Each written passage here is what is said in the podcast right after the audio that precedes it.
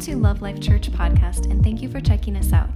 We love God, love people, and love life, and we hope this message encourages you and inspires you. Here's today's message. This morning, the title, it's called Pray.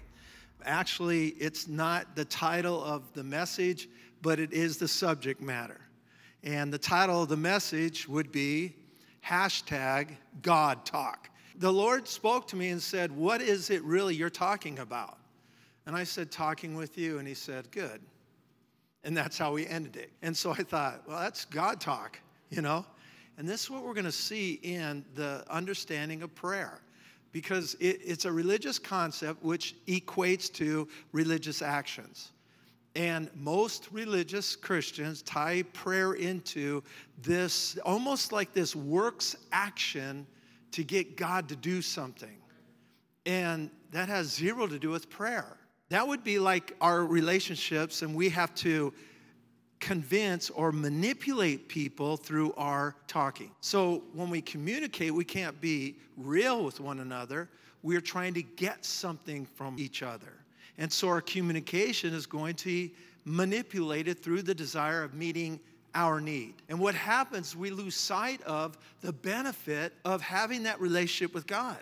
And the benefit is not what can he do for me this morning? The benefit is, are you serious? I get to talk to the creator and he listens. And it's like, oh my gosh, through my walk in this journey of this life of a believer, I can see these phases. And you know what? I remember probably the most realist time of my connection with God was early on when I wasn't taught, when it was almost like I was a free for all. I was just like going rogue. And I just talked to God normal. I'd laugh, I'd cry, I'd, I'd sing. I, it, was, it was all over the place. But see, I didn't know you had to do it certain ways and you had to make sure you ended with Jesus' name, and you had to start this way, and folded hands would always please God. And you know, you get through this process where ultimately, you know, a, a, true prayer is you laying prostrate before God and begging Him for His forgiveness. But this isn't what the Bible teaches. And I want us as Love Life and those that you know to learn what it really means to pray or God talk. What does the Bible say? And I believe that once we understand this, this is what connects. This is what opens the door in our relationship. When I start my day, I start my day with, and I'll use the term prayer. No, I won't. I'm not going to use the term prayer. I talk with God first and foremost. It's not because I'm concerned or I have a feeling that if I don't, my, I'm going to be in trouble. It's because of where I'm at in my relationship with Him. And because of that, I have this specific way of starting my day. And the first thing, the first thing I do with my connection is as I proclaim, this is the day the Lord has made. I choose to rejoice and be glad in it. That's a first and foremost thing. Now, you might be thinking, well, hasn't that turned into some religious reaction or action? No, it's sincere from my heart. I say that only to get my mind established that this is a new day. It's not yesterday and it's not tomorrow. And I do it to remind myself of why I'm doing it. It's a new day. That means I have the beginning of this day to be able to talk with God. I have the beginning of this day to be able to hear Him, to hear His voice, His leading, His guiding, to be able to connect with the wisdom that He has for my life. And so I do this every single day, and I establish my desire that this day is a God day. And so what I'm doing is I'm sharing some of my life, my experiences, but most of all, we want to see this stuff in God's Word. Okay? So 1 Thessalonians 5:17 says this pray without ceasing, nonstop prayer. Pray continually. Now, there is no way in the world that you could do that with the wrong mind frame. In other words, the concept of prayer, majority of all Christians, is a religious concept. How in the world are you going to religiously pray to God all the time? Is that crazy? I mean, eh, it's, it's an impossibility. So if God's going to tell us, don't stop yourself from praying, make sure it's on your mind and you're continually doing it. then the way of we process prayer cannot be the way most people see it as. It can't be, you know, I got to be on my knees, I got to be bowing, I got to fold my hands, I got to, and, and we go through this whole process of what is prayer and how do we pray. And then we go through the connections of a religious picture of prayer or even how we communicate to God. And you hear this. You hear this in people because remember, you don't have to be church to be religious. It's a nature of the flesh. And what we have to do is we have to look at our lives according to scripture and learn to adjust. That's it, adjust. Everything life is all about adjustments, right? right. Amen. It's it. It's all about adjustments. Because we're not perfect, we're not perfected, we're never going to be. Except in God's eyes and who we are to Him, we're perfect through Jesus. But the key is in our life right now, walking out this life, we're going to have fumbles and stumbles and trips and falls. We're going to have times where we're doing everything right and times where everything we do is wrong. But the point is, is the point. And that is, he said, pray without ceasing. Ephesians 6:18 says, praying always. Praying always, but in the Greek language, it says praying always with all kinds of prayer. All kinds of prayer. Everybody say all kinds. There are six different words for prayer in the Bible. Six different words for prayer in the Bible. I remember um, early on in my walk, I was a part of a charismatic church. Charismatic churches have a, a strong tendency to be emotional in their spiritualism, complete emotionalism tied to spiritualism. And what that means is, is they would move forward to things that would promote spiritualism for the, for the sake of the look. And so the most important prayer in that type of concept is intercession. Anybody heard of intercessory prayer? Okay. Out of six words of prayer, that word is used one time in the Bible. And there are groups that major on intercessory. Now, does that sound a little off to you? Exactly. And that's the problem. We've allowed ourselves to be manipulated through emotionalism instead of truth. And that's what we have to do. We have to listen, even in relationships, truth should be our main goal, right? Truth is not always easy, or truth is not always understood. I mean, sometimes truth takes a lot of work. So the key is, is what we do is we don't just we don't just become this box of, of what we think is right. We open up our life. Christianity is life, right? And this life demands us to walk in wisdom. And the wisdom of God is life. So we connect the dots. We don't jump the gun. We don't run and try to take a test of something we don't understand and go, oh, I failed. You never took a class. Yeah, but I should have known. What do you mean? That does, the Bible even teaches. But you know what you do? You go to church. You're going to get caught up under the wave of church. And I'm talking about churches. You get caught up under the wave of church, and we start living life assumptions. And through assumptions. And we start judging ourselves wrongly, not rightly, wrongly. So we start demanding that we have answers to things we don't know. And so we get condemned and guilty. And I want us free from that totally free. We all know we're going to make mistakes. If you have kids, if you're a parent, you grasp this more than anybody. And that's what I believe parents should be the strongest believers on planet Earth. And most of the time, they're the worst. But why? Because we're not looking, we're not paying attention to life. We understand the struggles. We understand the, the, the picture of our children at certain levels of life, certain levels of understanding. We understand. And we also look at our lives as parents. And our kids will ask us for stuff. And parents, don't we know already what they need? Think about that. As natural parents, I already know the needs of my kids. And as they grow older and as they're maturing in life, they're going to ask for things. And what's my position? I'm going to give accordingly. Accordingly to what? My knowledge and wisdom. So some things that I might ask for, they're not going to get. or they won't get what they assume is the right thing for them. Why? Because I'm dealing with super parent knowledge. I've lived life longer, right? And that gives you the ability to go, I'm going to say no only because I know what yes will do. But it's not that you're denying them anything. In the scripture, we're seeing God saying, listen, you got to be praying all the time. But how do you pray religiously all the time? That's impossible. Uh, so many years I've, I've heard people go, I just don't know how to pray. Or if I do this, hey, can you come up here and pray? People freak. If I did right now, if I, I'm not going to, don't get scared, because right now people are tensing up and they're getting all nervous, because there's nothing worse than to be called upon. Remember grade school, you know? And you're like going, don't call me, don't call me. And I don't know what that does other than shine a bright light on you saying, pick me. So in natural life, in normal life, all over the world, the number one important key to relationships above anything else communication. That's it. Communication. True or not? Everybody knows this. What are the first things we're taught born on this earth? First things how to suck on the bottle right, how to eat correctly.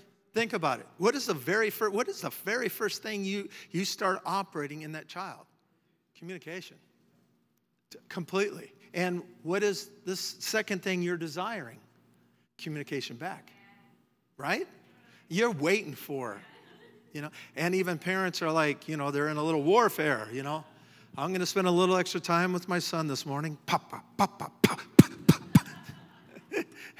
and I know when I go, mama's doing that. Mama, mama.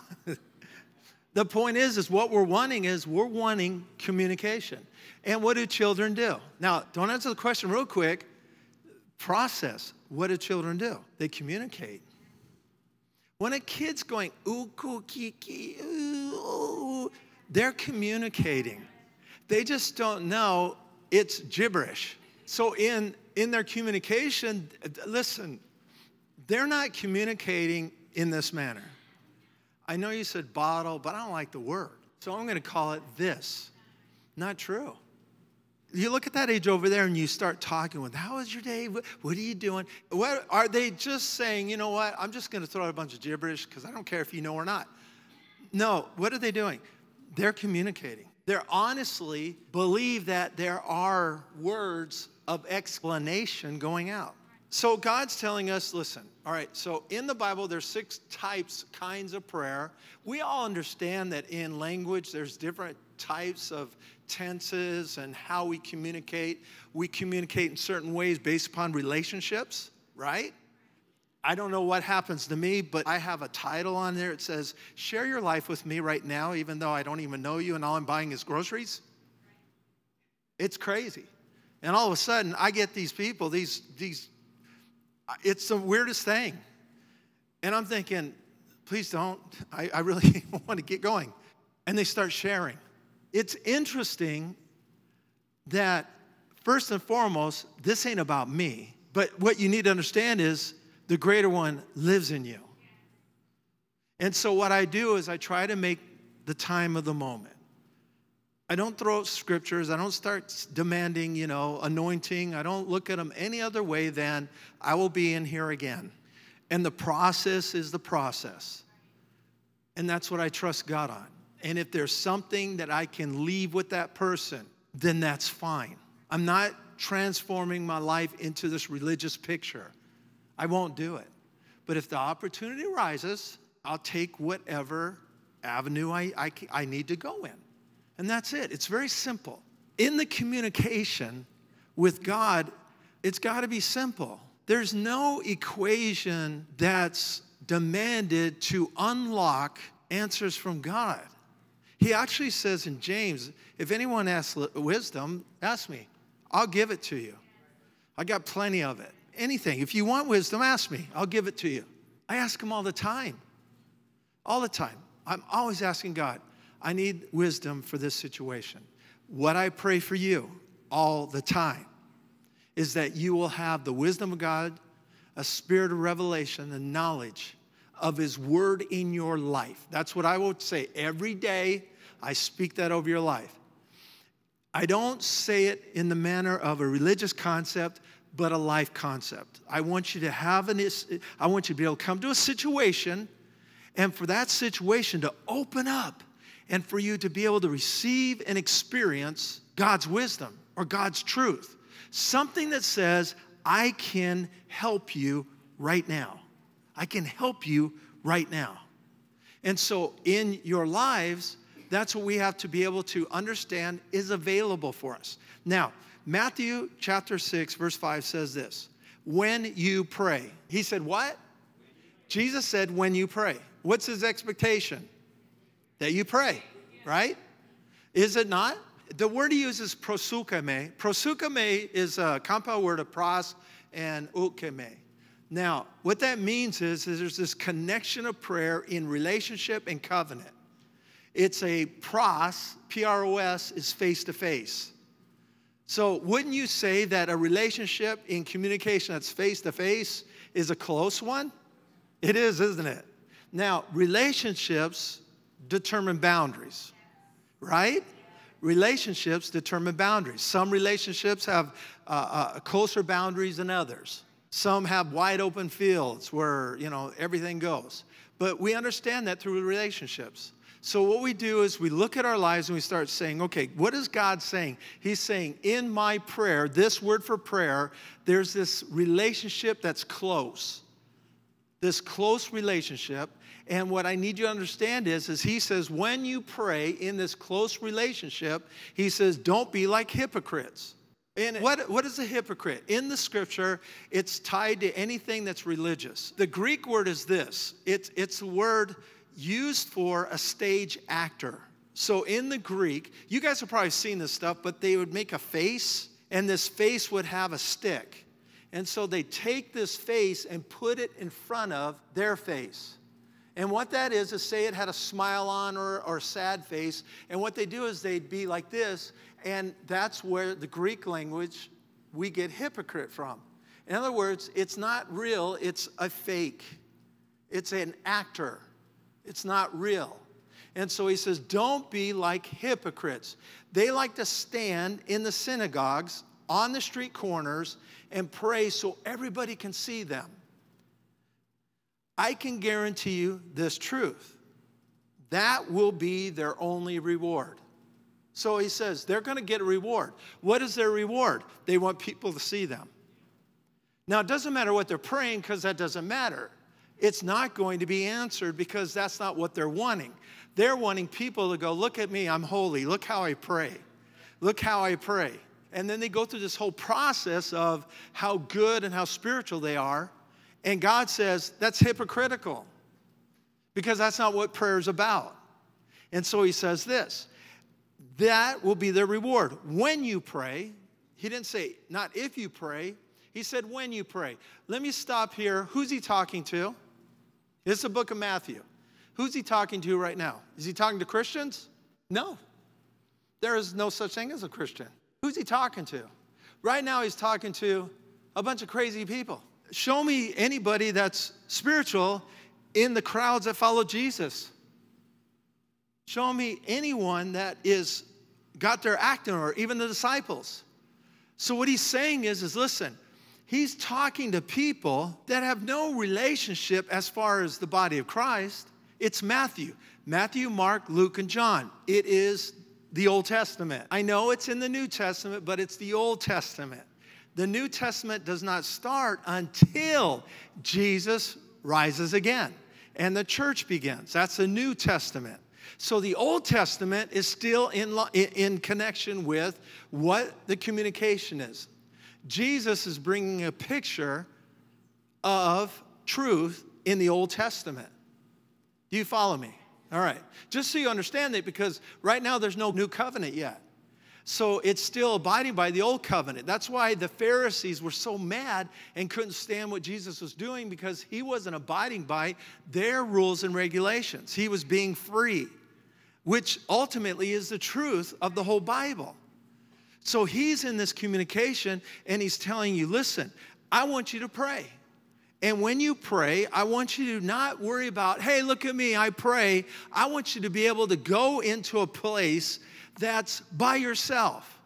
He didn't, he said, go into a closet. He wasn't talking about going in your closet. Especially in those day and ages, it's not talking about a closet that we see as a closet. It's a room, it's a small room. And so what he's saying is, is go into a place where you're just by yourself. How many know you can be in a closet in a crowd? You can, can't you? So what he's saying is, listen, I want you to be in a connection place with God. No distractions, no interference, no loudness, just by yourself. And when you're by yourself, I want you to be able to pray with that relationship connection. I want you to be able to experience God. This is Jesus speaking the Father's language to us about his desires. He says, pray. He says, when you pray. Isn't this beautiful? He says, pray when you pray. He says, your father, when you're praying privately, he's with you. Your father sees what you do in private, he will reward you. When you, he, you know interesting? He didn't have to put that in there, but he's using a concept of prayer. And the concept of prayer is what the religious people are doing. Their concept was is they're looking for a reward. What did Jesus say? He didn't say this. Praying is not about rewards. He didn't say that, did he? No, you won't see that. What did he say? He says they're going to get their reward. And then he talks to us and he says, Oh, you'll get a reward. See, the, what is religion? Don't you do that for reward. Don't you do that to get something. It's amazing how Jesus talks and how religion talks. Now, I understand the heart attitude that we must have, but I'm not going to violate God's word because someone has a bad heart. I'm going to speak what the word says, and it's on us to fix our hearts. On you, not on someone else, on you. And so what we do is we go, okay, what is the Bible showing me? He's saying, you need to be able to get away. Get away. He did not say prayer can only be done by yourself because we have to allow the whole counsel of God to bring that truth. What do we see Jesus doing? Praying in front of people, praying away from people. There was prayer going on all the time with him. As a matter of fact, when he's doing the Sermon on the Mount, you read in Matthew and Luke, if you read those two, you'll see where he's teaching specific things about prayer, and then he starts praying. And the disciples go, Wow, teach us to pray like that. I mean, but see, you have to read the whole thing, and you start seeing these things, these pictures. And God's saying, Listen, I want you to understand. I don't want you to go through this with this wrong view of it because what is the truth about prayer, people? The truth about prayer is this we don't have a good picture of it. I mean, listen when you talk or hear people, well, I tried it. I, I, I asked and nothing happened. And, and it's based upon this concept of almost like, you know, uh, uh, gimme, gimme, gimme. And if it doesn't happen, then there's no such thing as prayer. And Jesus understands that. But he's going to show us in his word how we're to understand prayer. So he go, look at this. He goes, Don't be like the rambling heathens or the rambling religious. They think if they're heard a lot, it's going to do something.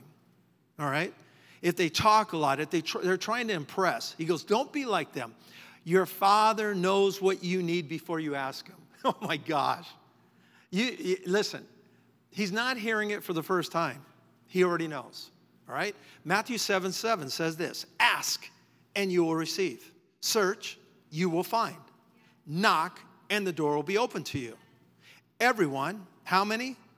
Everyone who asks will receive. The one who searches will find. And for the one who knocks, the door will be opened. That's pretty simple, isn't it? And then what do we do? I knocked, nothing happened. I searched, nothing happened. But what are you saying? See, this is the problem. We want to talk that way, but we, won't, we don't want to say, Who said this will happen? Jesus said, You will find, it will open. Right? So if it doesn't, what's happening? See, that's the thing. Is that the question we should be asking? Because according to Jesus, I don't see don't. So there's this process of the communication or the relationship that's involved in the communication. we try to make these, these like mystical habits or these specific things that say, you know, ABC to get this, one, two, three for this. And that's not how the Bible teaches. The Bible's teaching us that in this communication involves life. And sometimes what we're asking for is not the right way or what we should be asking for. It's what we assume. We assume this is what we have to have. And believe me, I understand that because in your position, what you're dealing with, you assume that's what you need. But if someone has greater wisdom and understanding about my life, my situation, they're going to have a different answer. See, I'm very short sighted in a situation of pressure. We all are. We're very short sighted. We want relief. Turn the valve, God. And God's going, I got a greater way. I have a greater way. I always have a greater way. That doesn't mean automatically assume it's going to take forever. It doesn't mean that. It means trust Him. Amen? Trust Him. Ask and you will receive. Search, you will find. Knock and the door will open to you. And then he goes on and says, You know, if your child asks for bread, would you give him a stone? If your child asks for fish, would you give him a snake? And he's going, Listen, you don't even act that way. You're not that way as a parent. You think you're greater than God? You think your love's stronger than his? And that's what he wants us to get. Listen, he put the analogy, he put the parable, he puts the picture. He goes, If you as a parent want to give good gifts, everybody say good gifts. Pay attention right now. Just focus on what I'm saying. If you as a parent want to give good gifts, sometimes you can't, can you? Sometimes there's enough money, sometimes there's enough time, whatever the case may be, but is not your heart, I want to give good. All right, right? Parents, hear me. Do you hear this? Do you feel it?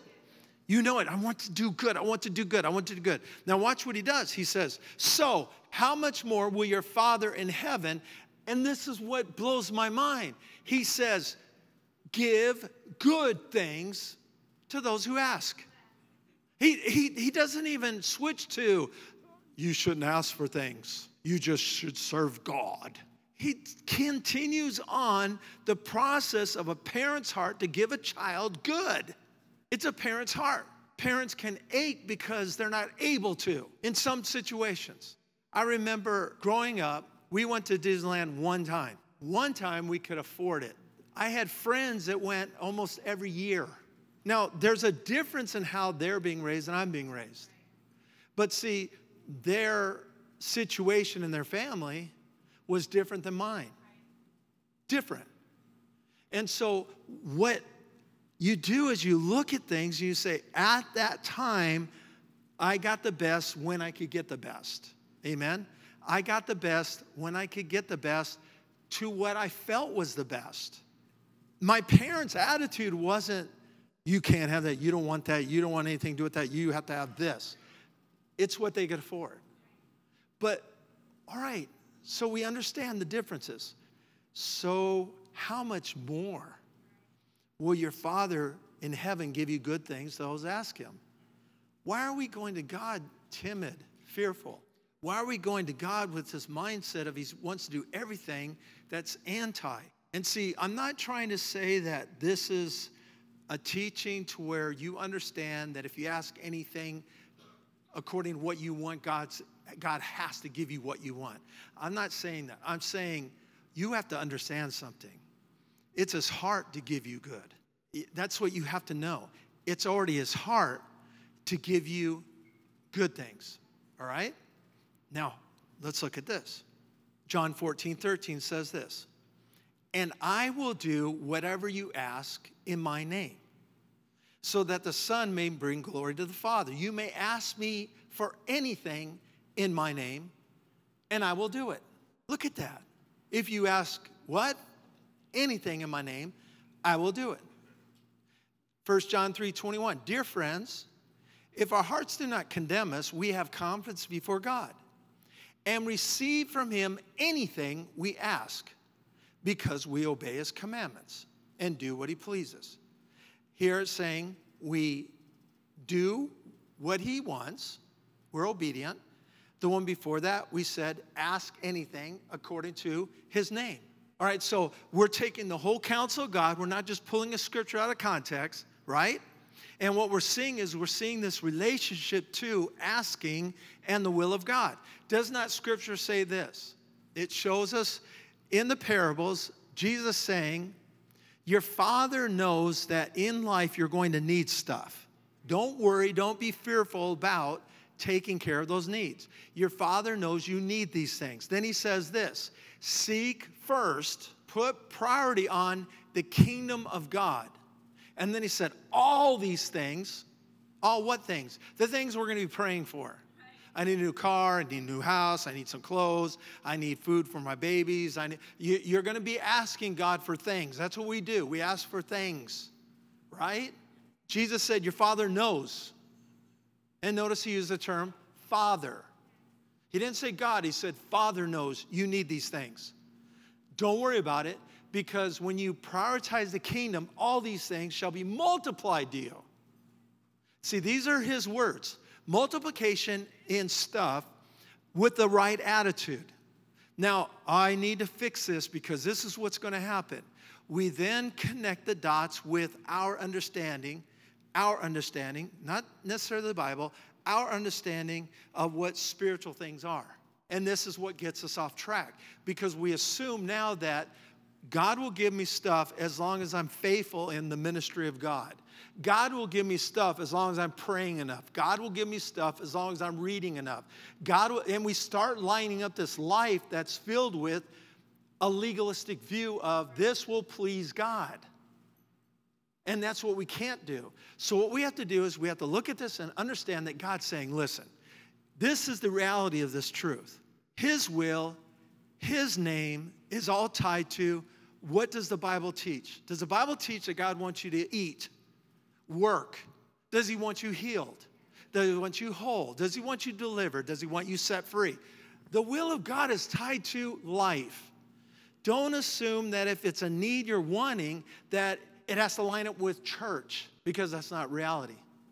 The reality is, is God saying, heart first. Because if you're going, God, please, I, I, I need a vehicle, and you want to park it next to the three you have, that's an issue. I'm not saying you can't have four. I'm saying the heart attitude is the key. The heart attitude is the key. You're not wanting to consume things upon your lust. What I'm doing is, is I'm jumping around different areas just because it's going to be longer and I'll get more into this, but I want you right now to understand that I don't want you to check off that, well, I can only pray if it's according to God's will. Yes and not yes. Yes, in that according to God's word, his will, not checking according to his will, your definition. Because you're going to cut yourself short. You're, you will. His will is his word. Very simple. Remember, the Bible says the word of God is sharper than a two edged sword, and it divides between spirit and soul, right? It divides between it. So that has always taught me this. How do I know if I'm desiring things of God or desiring things that are selfish? And the Bible helps me. Selfishness is not wanting a new home. Selfishness is not wanting a new car. Selfishness is not wanting to have finances to be able to pay for a vacation. That's not selfishness. Selfishness is not wanting to do anything with God and expecting Him to answer your prayers. Selfishness is not wanting to please Him, wanting to accomplish life according to what He talks about, spending time, living life with God. Jesus said to His disciples, Pray in this manner, and this is what we do we do exactly what that scripture says in concept.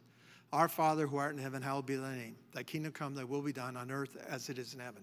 Give us this day our daily bread and forgive us our trespasses. We forgive those who trespass against us. Lead us not into temptation, but deliver us from evil. For thine is the kingdom, the power, and the glory forever. Amen. Guess what? That scripture is not wrote that way, it's translated that way. That's truth. Because that scripture literally breaks Bible truths in what Jesus said according to religious translators. It is not written that way in the Greek in the in the original language. You must define the verbs and the nouns connecting the translation to the counsel of God's word. So, in other words, a word, here, let me read it to you this way, and I'll end with this this morning. Matthew 6 9 says this In this manner, therefore, pray.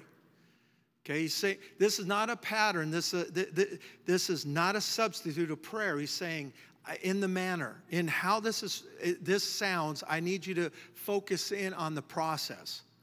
He says this, our Father. We're not talking about Christians, we're talking about people that don't even have a connection with God. He says right away, our Father. God's saying, I want you to see me as your Father. In heaven, holy is your name. Holy is your name. First and foremost, is you're establishing God is awesome. He is who He is. He's God, the creator of all. Your kingdom come, your will be done. Whose will? Your will.